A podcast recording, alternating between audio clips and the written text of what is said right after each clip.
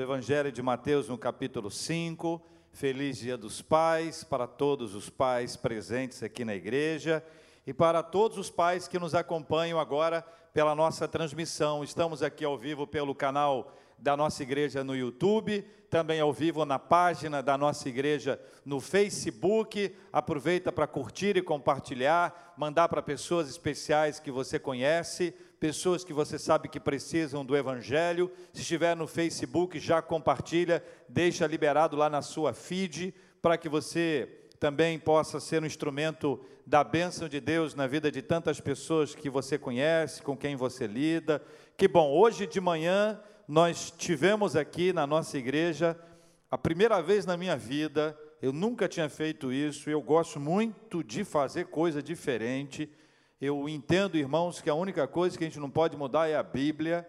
E a Bíblia, a teologia vem da Bíblia, então nós também não a mudamos mas uma coisa ou outra nós podemos criar e pensar e inventar. E hoje nós tivemos, primeira vez na minha vida, na história da nossa igreja, um drive-in para a celebração da ceia do Senhor, voltado especificamente para quem tem mais de 60 anos e está a recomendação é que não saia de casa e que por conta disso não podia vir à igreja para tomar a Santa Ceia, bem como as pessoas com filhos menores de 11 anos, da mesma forma a recomendação é a mesma. Então elas puderam vir hoje então, a primeira vez na nossa vida, nós tivemos um drive-in para a celebração da ceia. Então, já foi drive-thru e drive-in. Lógico, para algumas pessoas pode ser, meu Deus, mas o que foi feito lá? Nós fizemos um culto num tempo adequado para cultuar a Deus, seguindo todos os princípios bíblicos e doutrinários da Igreja Presbiteriana do Brasil, num lugar diferente, para tempos diferentes e momentos diferentes, e nós louvamos a Deus por essa oportunidade, porque hoje mais gente está nutrida espiritualmente e a igreja fez o seu papel, servir, criar oportunidades. E aí foi tão gostoso que eu acho que a gente vai aderir enquanto existir essa dificuldade esse impedimento para a maioria das pessoas. Mateus capítulo 5, sua Bíblia aberta na palavra de Deus. Hoje é dia dos pais e nós vamos falar sobre a paternidade espiritual. E esta reflexão, ela é muito importante porque quando nós somos pequenos, aqueles que tiveram o privilégio de crescer na igreja, aprenderam com seus pais a chamar Deus de pai mais do que pai a chamar Deus de papai. E a gente aprende pequenininho, a gente ensina as nossas crianças a orar dizendo papai do céu. E as nossas crianças aprendem essa identidade de Deus como pai. Jesus criou essa dinâmica com seus discípulos.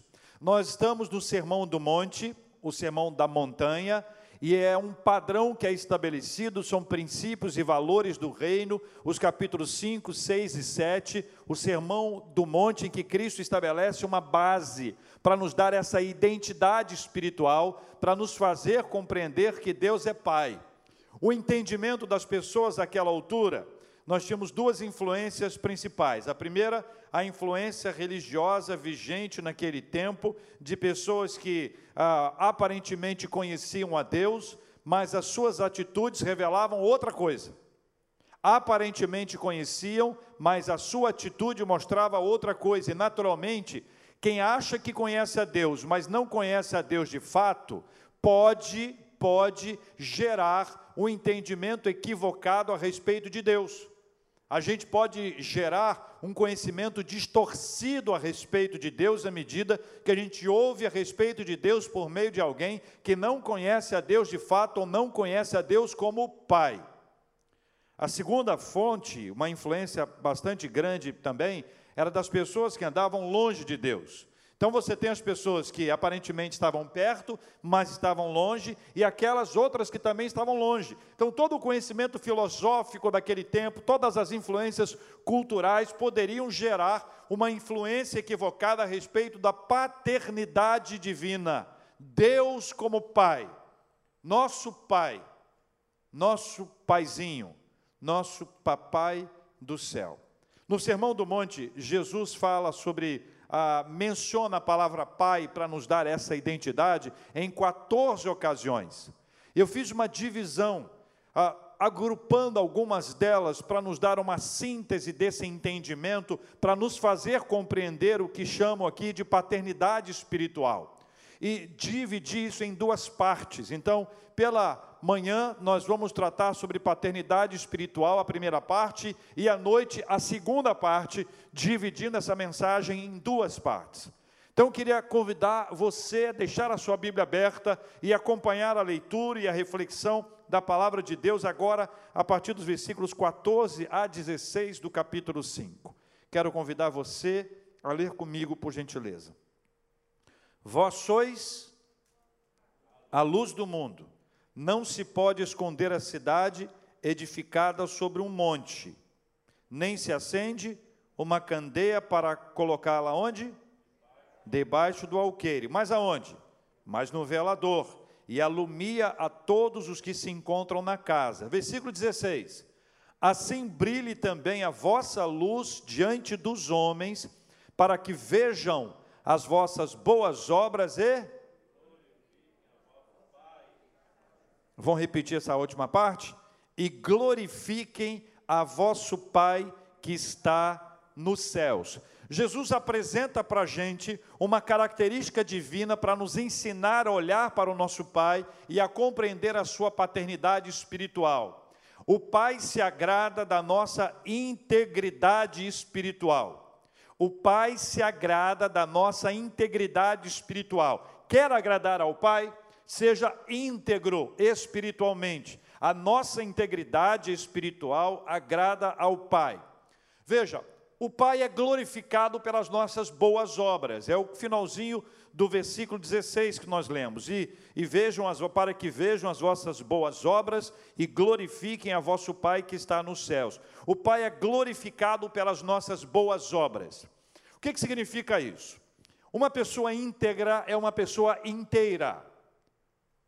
Uma pessoa íntegra espiritualmente, ela inteira espiritualmente.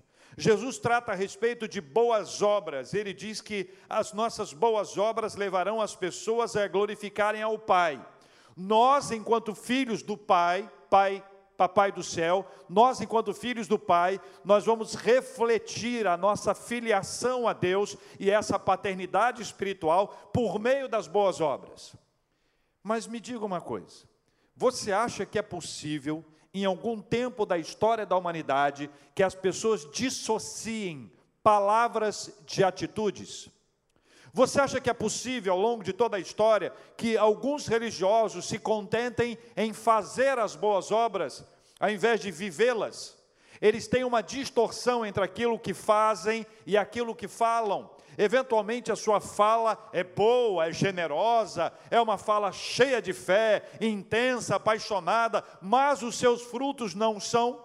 O resultado da sua vida não é aquilo que ele ou que ela faz é absolutamente distante daquilo que se fala, ou seja, há uma questão complexa há um, há um caminho diferente entre A e B, e aí você observa que a, o desafio da palavra de Deus para nós, o que vai glorificar ao Pai, é a nossa integridade espiritual, ou seja, é a nossa palavra e a nossa atitude. As nossas boas obras, elas refletem a nossa palavra, e quando você junta boas obras e palavra, Deus será glorificado. Deus, Pai. Dois profetas viveram próximos, no mesmo século, século oitavo antes de Cristo, o profeta Isaías e o profeta Amós.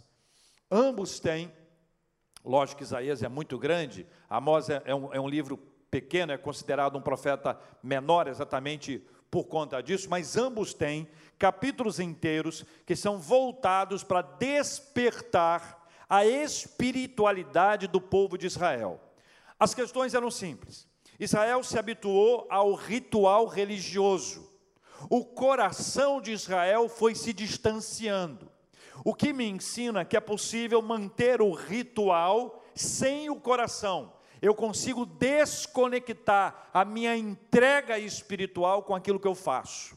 Eventualmente eu faço, e eu repito aquelas coisas. Eu farei como eu aprendi, e aí eu repito, eu olho para o lado e vejo como as pessoas fazem. No tempo de Israel existiam regras bastante claras. Os sacerdotes, os levitas, eles tinham uma enorme responsabilidade para poder organizar, para poder gerir o processo todo. Mas o coração do povo estava longe de Deus. Os profetas chegam a dizer que Deus rejeita aquele tipo de culto, aquele tipo de adoração, onde as pessoas realizavam cultos e festas solenes, erguiam as suas mãos, mas Deus não ouvia as orações, Deus não aceitava o sacrifício, Deus não aceitava aquele culto, porque as mãos estavam sujas de sangue. A ideia é que eles estavam em pecado. Eles repetiam seus atos, mas o coração estava longe de Deus. Mais uma vez, a ideia de conseguir separar as duas coisas, palavras de atitudes. As nossas atitudes podem ser adequadas, mas as nossas palavras que, eh, que vêm do coração podem estar distantes. O que, que agrada ao Pai? Agrada ao Pai a nossa integridade espiritual Agrada ao Pai quando você une palavras e atitudes, quando o seu coração está ali diante de Deus e você começa a agir de uma forma que a sua fala, que a sua atitude vai glorificar ao Pai. E o desafio da, da Bíblia não é que apenas a questão do culto seja para a glória de Deus, mas que tudo seja feito para a glória de Deus. Seu trabalho, seus estudos, seus afazeres, seus relacionamentos, tudo seja feito para a glória de Deus. 1 aos Coríntios, capítulo 10, versículo 31, diz a Bíblia: "Portanto, quer comais, quer bebais, ou façais outra coisa qualquer, fazei tudo para a glória de Deus." Do que o Pai se agrada? O Pai se agrada da nossa integridade espiritual, pessoas inteiras que têm palavras e que tem atitudes. Uma segunda questão importante que Jesus nos traz, e essa talvez seja muito, muito difícil para alguns, é o capítulo 5, versículos 43 a 48, mais uma ocasião em que Jesus utiliza, ele, ele verbaliza a paternidade de Deus e ele nos leva a pensar naquilo que Deus espera de nós naquilo que vai agradar. É como se você pegasse um livro de lições de Deus, daquilo que Ele quer que a gente faça ou que a gente seja enquanto filhos espirituais. Nesse processo de paternidade espiritual, Jesus nos diz, capítulo 5, versículos 43 a 48. Ouvistes que foi dito ao, aos antigos, né? Ouvistes que foi dito: Amarás o teu próximo e odiarás o teu inimigo. Olhe para mim. Há uma questão lógica nisso aqui. Aos amigos a gente ama, aos inimigos a gente odeia. Há uma frase comum no meio público, político especialmente, que diz: ó, a, a, aos, aos amigos tudo, e aos inimigos, a lei.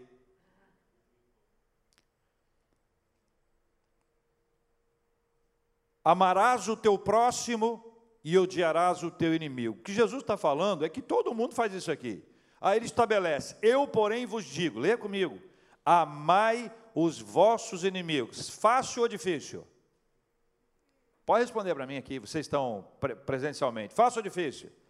Amai os vossos inimigos e orai pelos que vos perseguem. Preciso fazer um parênteses que é oração favorável, tá? É oração a favor, oração para Deus abençoar. Oração para Deus abençoar. Diz a Bíblia, para que vos torneis o quê?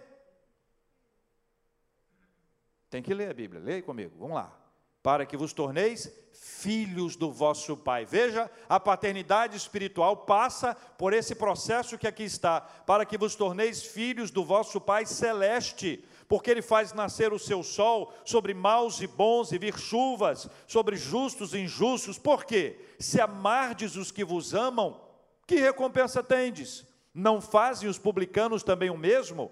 E se saudardes somente os vossos irmãos, que fazeis demais? Não fazem os gentios também o mesmo? Portanto, sede vós perfeitos, como perfeito é o vosso Pai Celeste. Duas menções à paternidade de Deus aqui. E neste caso especificamente, o desafio me parece pesado para alguns, está no versículo 45 que nós já lemos e, e até repetimos, né? Amar os nossos inimigos e orar pelos que nos perseguem. Quem anda com o Pai, escuta só.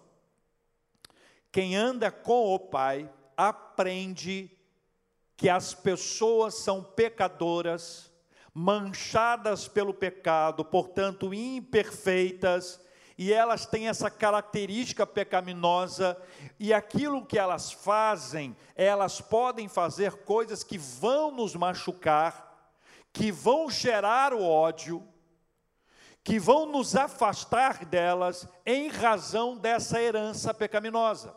Quem anda com o Pai aprende que perfeito é o Pai, mas que nesse processo da perfeição do Pai, quanto mais eu ando com o Pai, mais eu me aproximo dele e eu posso olhar como ele faz, para poder agir como ele age, e entendendo essa paternidade, nesse processo de filiação, eu vou andando com ele para aprender com ele o que eu faço com ele. Amar os nossos inimigos e orar pelos que nos perseguem. Vou fazer um parênteses aqui.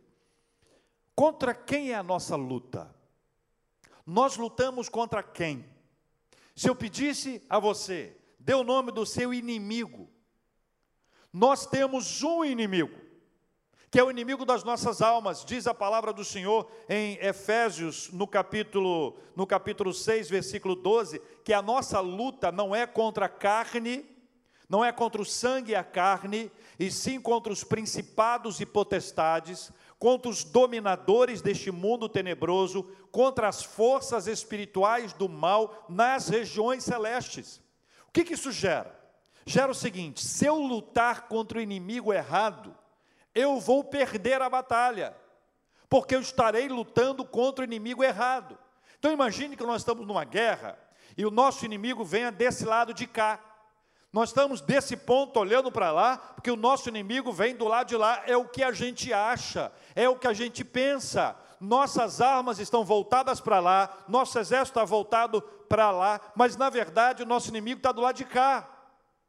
Enquanto nós estamos lutando contra alguém que não é o nosso inimigo, nosso inimigo de verdade, ele vem nos sitia, ele vem nos ataca e nós vamos perder.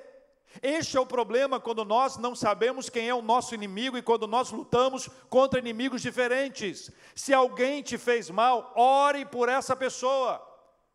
Se alguém se tornou para você o inimigo, se levantou e falou mal, estabeleceu uma ruptura de relacionamento, alguém te traiu, te abandonou, alguém te roubou, te furtou, alguém criou uma polêmica com o seu nome, ame o seu inimigo e ore pelos que te perseguem. Fácil ou difícil?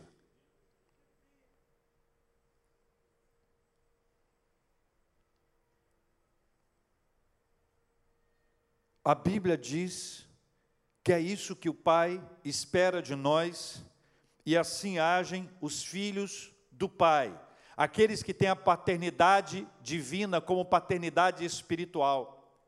Nós precisamos aprender que a nossa luta não é contra o próximo, a nossa luta não é contra alguém de sangue, alguém de carne, essa não é a nossa luta.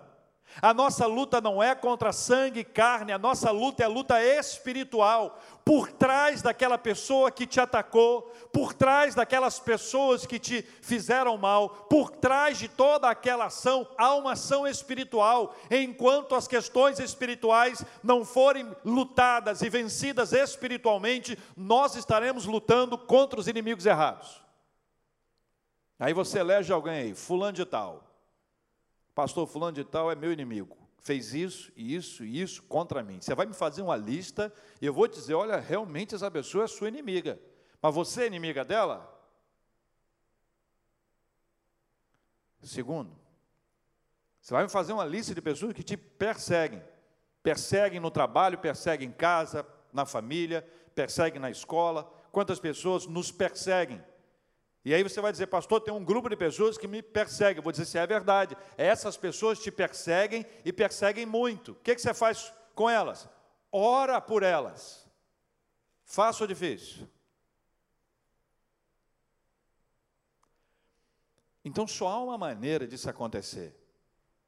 E eu quero te contar qual é a maneira que isso vai acontecer. À medida que você andar com o Pai, à medida que você caminhar com Ele, o Pai, Deus que é amor, 1 João capítulo 4, versículo 8, diz que Deus é amor, Deus Pai que é amor, Ele nos dará a força para amar. Quanto mais perto de quem é amor, mais amorosos nós seremos. E se há uma única chance de nós amarmos os nossos inimigos, é quando nós estamos perto do Pai. Longe do Pai, nós odiaremos as pessoas e nós vamos querer vingança, vamos querer dar o troco e não vamos ter pressa, porque dizem que vingança é um prato que se come frio. Não está na Bíblia, não, mas é o que as pessoas falam. O Pai espera de nós a obediência. Poxa, gente, é isso aí, não tem jeito não, tá? Não dá para amenizar isso aqui. Nós devemos amar os nossos inimigos, ou seja, as pessoas que, que se fazem nossas inimigas, nós vamos amá-las. Nós não devemos ter inimigos, porque nós estamos perto do Pai. E quanto mais perto do Pai, mais amorosos nós seremos. E à medida que nós entendermos racionalmente e espiritualmente que a nossa luta não é contra sangue e carne, não é contra fulano, não é contra Beltrana, não é contra Ciclano, a nossa luta não é contra essa pessoa que é de sangue e carne como nós, a nossa luta é espiritual. Nós vamos passar a orar por essas pessoas, essas pessoas que nos perseguem e que nos fizeram como inimigos, nós vamos orar por elas, clamar ao Senhor, e o Senhor que é poderoso, é maravilhoso, maravilhoso vai mudar o nosso olhar para com essas pessoas e a circunstância será transformada, porque Deus é maior, Ele é mais poderoso do que qualquer outra força que exista. O Pai espera de nós a obediência. Primeiro, o Pai se agrada da nossa integridade espiritual. Segundo, o Pai espera de nós a obediência. Terceiro e último, o Pai nos vê em secreto e nos acolhe. Capítulo 6, versículo 1. Leia comigo, por favor. Só as meninas, por favor. Guardai-vos de exercer a vossa justiça diante dos homens, com o fim de serdes vistos por eles. Doutra sorte não tereis galardão junto de quem? Vosso Pai Celeste. Capítulo 6, versículo 4. Leia comigo, meninos, por favor, a uma só voz, hein? Para que a tua esmola fique em secreto e teu Pai, que vem em secreto, te recompensará. Todos juntos, lendo o versículo 6. Tu, porém, quando orares, entra no teu quarto e fechada a porta, orarás a teu Pai que está em secreto, e teu Pai que vem em secreto te recompensará. Versículo 8: Não vos assemelheis, pois, a eles, porque Deus, o vosso Pai, sabe o de que tendes necessidade antes que lhe peçais. O Pai nos vê em secreto e nos acolhe. Nós não passamos despercebidos pelo Senhor. Nós não somos invisíveis para Deus nós não somos ah, deixados de lado pelo Senhor. Pelo contrário, Jesus ensina que o Pai tudo vê e que ninguém precisa ver o que a gente faz para que Ele veja. Jesus ensina que o Pai tudo vê e que ninguém precisa ver o que a gente faz para que Ele veja. Existe uma distinção valiosa nesse aspecto, né? Chegando a dizer que é possível alguém fazer a coisa certa com a motivação errada e dar certo e dar errado. São três caminhadas específicas que, que Jesus estabelece aqui. Uma pessoa pode socorrer a outra, pode orar e jejuar, são coisas boas, com a motivação errada, isto é, não por amor a Deus e amor ao próximo, mas por um amor a si mesmo supervalorizado, exagerado, acima do amor a Deus e ao próximo. Estes podem receber o que buscam, reconhecimento humano. Jesus então estabelece aqui uma diferença para a gente entender como é o nosso relacionamento com o Pai. O que, que o Pai espera de nós quanto a isso? Né? O Pai nos vê em secreto. Então, Jesus começa a descrever e apresenta isso para a gente em três esferas específicas. A primeira esfera que fala sobre justiça especificamente, e aqui ele fala sobre a justiça e também fala depois sobre a esmola. Ele nos dá uma ilustração fortíssima. A ilustração que Cristo traz, ela chega a chocar. Veja comigo o que diz a, a palavra de Deus, versículo 3: Tu, porém, ao dares a esmola, ignore a tua mão esquerda o que faz a tua mão direita. Lógico, Jesus faz aqui uma, um raciocínio, traz uma ilustração exagerada para chocar a gente. Mas espere, como é possível que uma mão não saiba o que a outra faz? É isso que eu quero. Jesus disse: é isso. Ninguém precisa saber as boas ações que você faz. Ninguém precisa saber os processos de misericórdia ou a justiça que você exerce, a não ser que você queira exercê-la para ser visto pelos homens, para receber o olhar do outro, para receber o agradecimento alheio. Jesus diz que as pessoas que agem assim, elas já receberam a recompensa. Mas a Bíblia diz que o Pai vem em secreto. Então, aquilo que eu faço, não saiba a minha mão direita o que faz a esquerda, não saiba o que faz a esquerda, o que a direita fez, ou seja, ninguém precisa saber. Jesus está ensinando que o Pai quer que a gente faça justiça para Ele, que a gente tenha misericórdia por causa dEle. Do contrário, nós podemos ter uma motivação equivocada. É possível que alguém possa fazer a coisa boa com a motivação errada. E aí, para ele, não tem nenhum tipo de recompensa, porque a recompensa que ele recebeu e que ele buscou foi a visibilidade para ser visto, reconhecido pelas pessoas. Jesus diz que não é isso que o Pai quer. Jesus diz que o Pai vem em secreto. E se há uma coisa que o Pai vê, se há um lugar que o Pai vai e que a gente tem grande dificuldade de esconder alguma coisa dele, é o coração. Eu posso estar com uma aparente misericórdia, eu posso estar com um olhar cheio de doçura, um olhar de justiça, um olhar sofrido, mas dentro do meu coração vibrando, porque finalmente alguém está vendo e alguém vai reconhecer alguma coisa que está sendo feita por mim. Papai do céu não quer isso de nós. Jesus avança, avança nesse ponto, ele fala quanto à oração.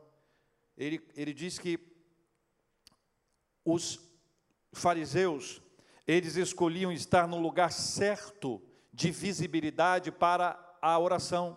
Eles tinham momentos específicos para a oração, horas estabelecidas, e eles estavam ali, no lugar exato, na hora certa, para serem vistos pelas pessoas. Jesus não está condenando a oração audível, a oração pública, ele está condenando aqueles que fazem isso para serem reconhecidos espiritualmente pelos outros. Agora imagine bem, mais para frente, Jesus conta uma parábola. Ele fala da parábola do publicano e do fariseu. Ele diz que o fariseu, o religioso, ele orava, escriba, ele orava de si para si mesmo.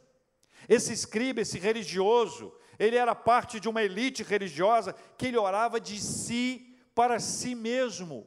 A sua oração não passava do teto, era uma oração neste nível aqui somente para ele, como a oração que alguém faz para que os outros digam: olha, que oração linda, que fervor, que fé. Deus não escuta esse tipo de oração. Esse tipo de, de oração é rejeitada pelo Senhor. O que o Senhor quer é que nós entremos no nosso quarto, fechemos a nossa porta e o Pai, que nos vê em secreto, nos recompensará. A pergunta que eu faço a você é: qual a maior recompensa que alguém pode ter ao orar, ao ser recebido na presença de Deus, lá no secreto da intimidade. A presença de Deus, A presença de Deus é a maior recompensa que pode existir. A presença de Deus, ela muda o nosso dia. A presença de Deus muda a nossa história. E qualquer pessoa que já tenha vivido uma manifestação especial da presença de Deus, sozinho no seu quarto, em oração, em clamor, na leitura da Bíblia, pode ter experimentado essa presença de Deus tão extraordinária que a pessoa nunca mais se sente só. E quem experimenta isso não quer trocar isso por absolutamente nada. Essa caminhada com Deus, ela nos aproxima dele, ela nos leva para perto dele, o Pai, em secreto, ele nos recompensa com a sua glória, com a manifestação da sua presença, com a manifestação do seu poder. Quando Israel estava sendo formado como povo, Deus se manifestava diante de Moisés, diante de Arão, os primeiros líderes do povo, no Êxodo, e a presença de Deus enchia a glória do Senhor se manifestava. Algumas palavras são atribuídas e são associadas com a presença de Deus de forma especial. Você tem um Shekinah, uma manifestação da glória de Deus. Você tem uma teofania, que é essa manifestação de Deus em alguma coisa, como há também a cristofania, ou seja, essa presença de Deus é que vai mudar a nossa vida. Ninguém que já esteve diante da presença de Deus, na graça do Senhor, sob a glória de Deus, sob o poder de Deus, vai querer mudar a sua vida, a sua história por qualquer outra experiência para ser reconhecido pelos outros. Não há nem comparação. Quem experimenta isso sabe que é uma bobagem querer ser reconhecido como um líder espiritual, como uma pessoa fervorosa espiritualmente, isso é vaidade pura. O lugar que nós queremos estar é na presença do Pai, e o Pai diz para a gente assim: ó, chega mais perto. Eu vivi uma experiência já compartilhada anteriormente, mas que ilustra um pouquinho disso. Eu estava no seminário ainda e queria entender de Deus qual era o lugar que Deus queria que eu fosse, para onde. Como é que os pastores escolhem? O pastor escolhe o campo, a igreja como? Alguém convida, o primeiro que chama ele vai? É assim que funciona? Não, é o mais perto de casa, é o mais difícil, é o mais longe. Qual é o critério? E eu fui buscar ao Senhor oração, clamando ao Senhor, Senhor, eu quero que o Senhor me dê um critério, que o Senhor fale comigo. Comecei a orar, orar, orar, buscar ao Senhor, clamar ao Senhor, pedir ao Senhor que se, se revelasse a mim para que eu pudesse entender. E depois de muito tempo em oração, lembro claramente uma noite, ajoelhado, sozinho no meu quarto de seminário, que ficavam dois, só tinha eu na, na, naquela noite orando, luzes apagadas, orando, orando, orando, orando, orando, até que Deus me fala. Quando Deus me falou, quais eram os critérios, eu levantei dali dando pulos de alegria, e eu celebrei no meu quarto dançando como um presbiteriano, mal,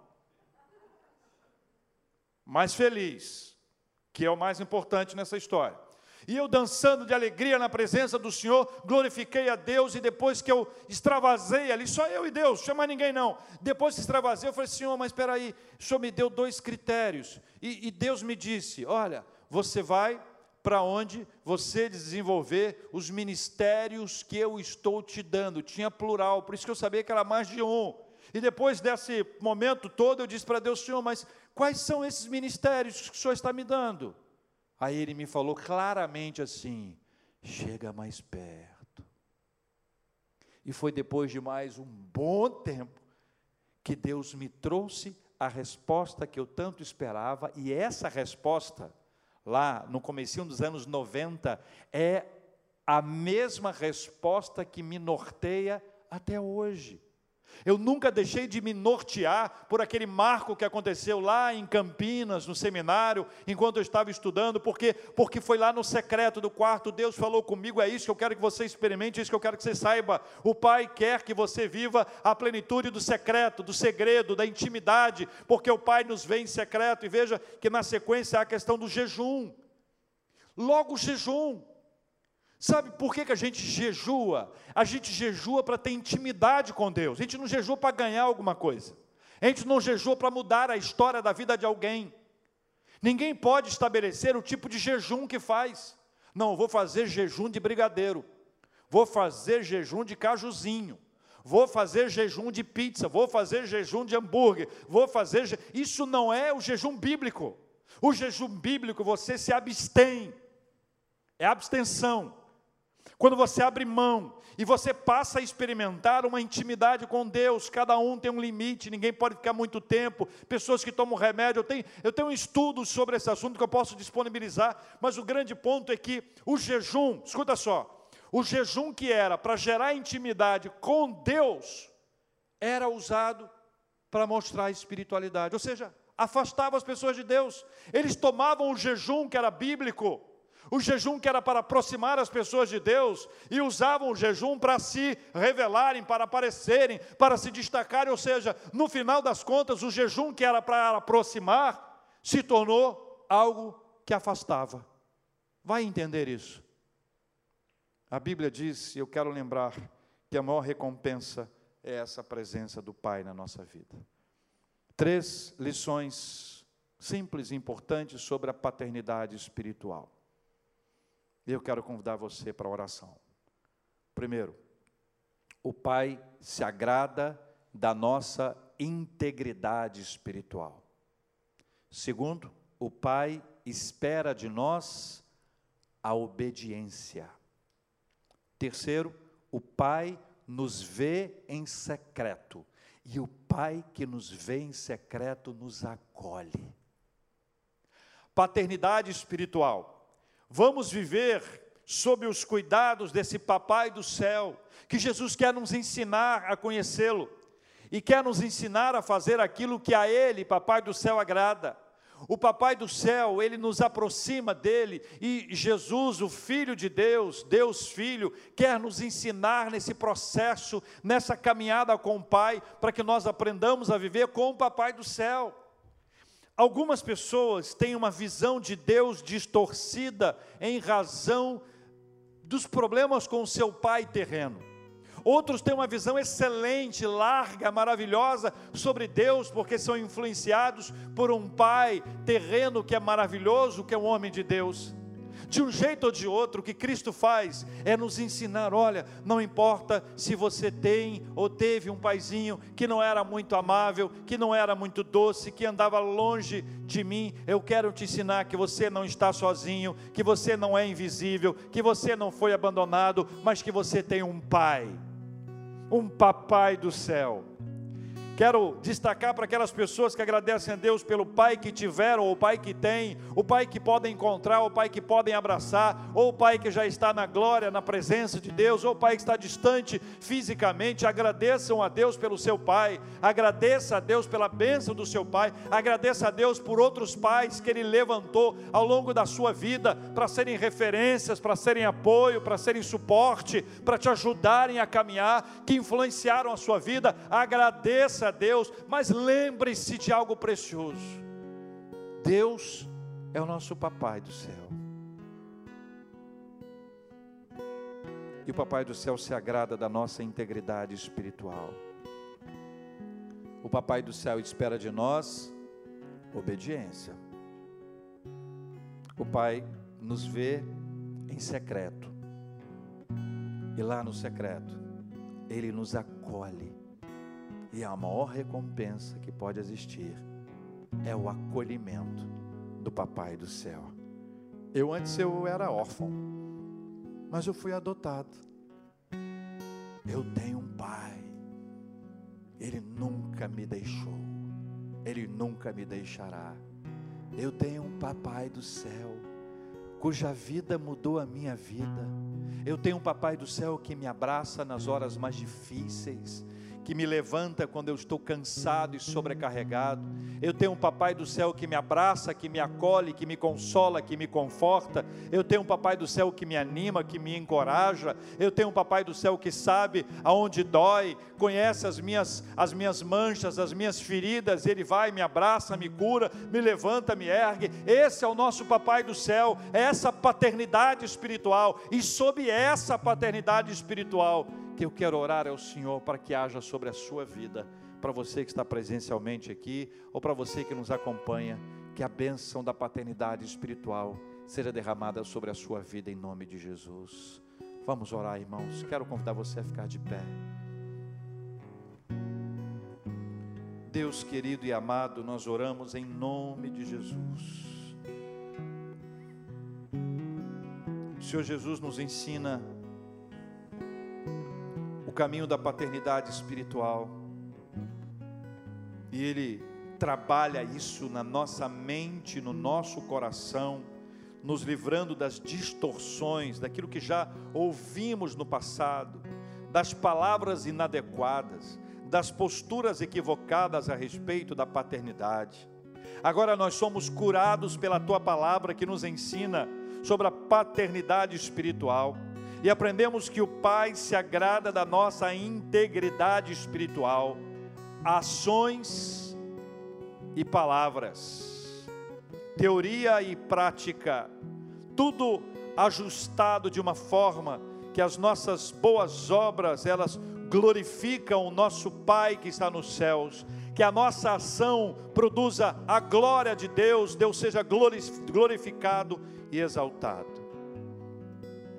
Deus querido, nós te agradecemos por essa ministração dessa paternidade espiritual que nos mostra do que o Senhor se agrada. E eu quero pedir ao Senhor que nos ajude a compreender que o caminho da obediência é aquilo que o Senhor espera de nós.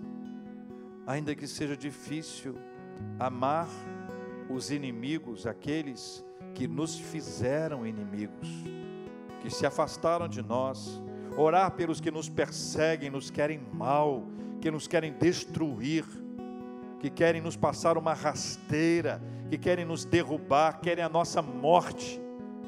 Deus querido, longe do Senhor haverá ódio, desejo de vingança, raiz de amargura, mas perto do Pai, o Pai é amor. O Pai com quem a gente conversa, é o Pai a quem a gente ora. Então a gente ama, porque o Pai é amor.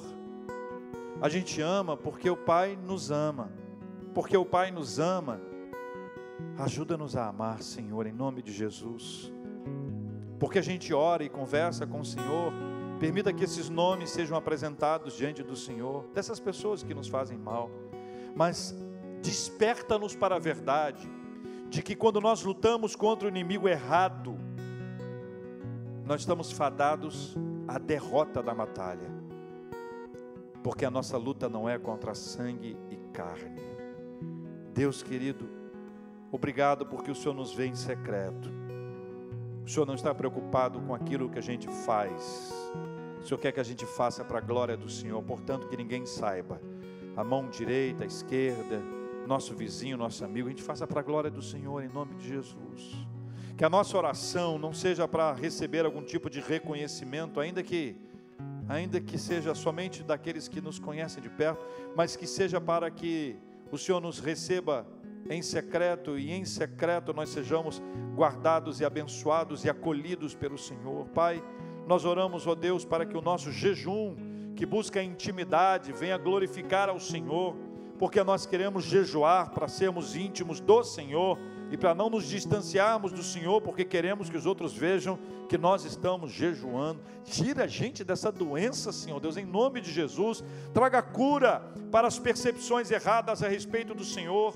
Deus Pai, Pai nosso, Papai do céu, nosso Paizinho ministra sobre nós. Nós oramos pelos nossos pais nesta hora, oramos para que os nossos pais sejam fortalecidos no poder do Senhor, que eles tenham saúde, muita saúde, que eles tenham muitos e muitos e muitos anos de vida, que eles tenham alegria, que eles tenham paz, que eles tenham, que eles tenham, eles possam saborear a bênção da maturidade, cuida dos nossos pais, ó Deus, em nome de Jesus, que sobretudo eles conheçam o teu evangelho e eles também possam se dobrar como nós diante do Papai do céu.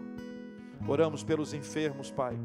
Oramos por aqueles que estão enfermos e oramos pela cura, pela restauração da saúde. Oramos, ó Deus, por quem está chorando hoje a saudade de um ente querido.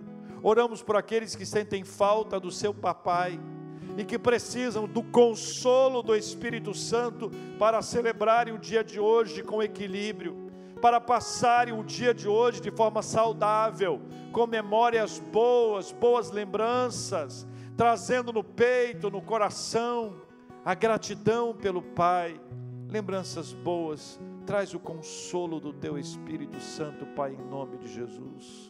Nós oramos, ó Deus, por aqueles que têm lutado contra tantas coisas.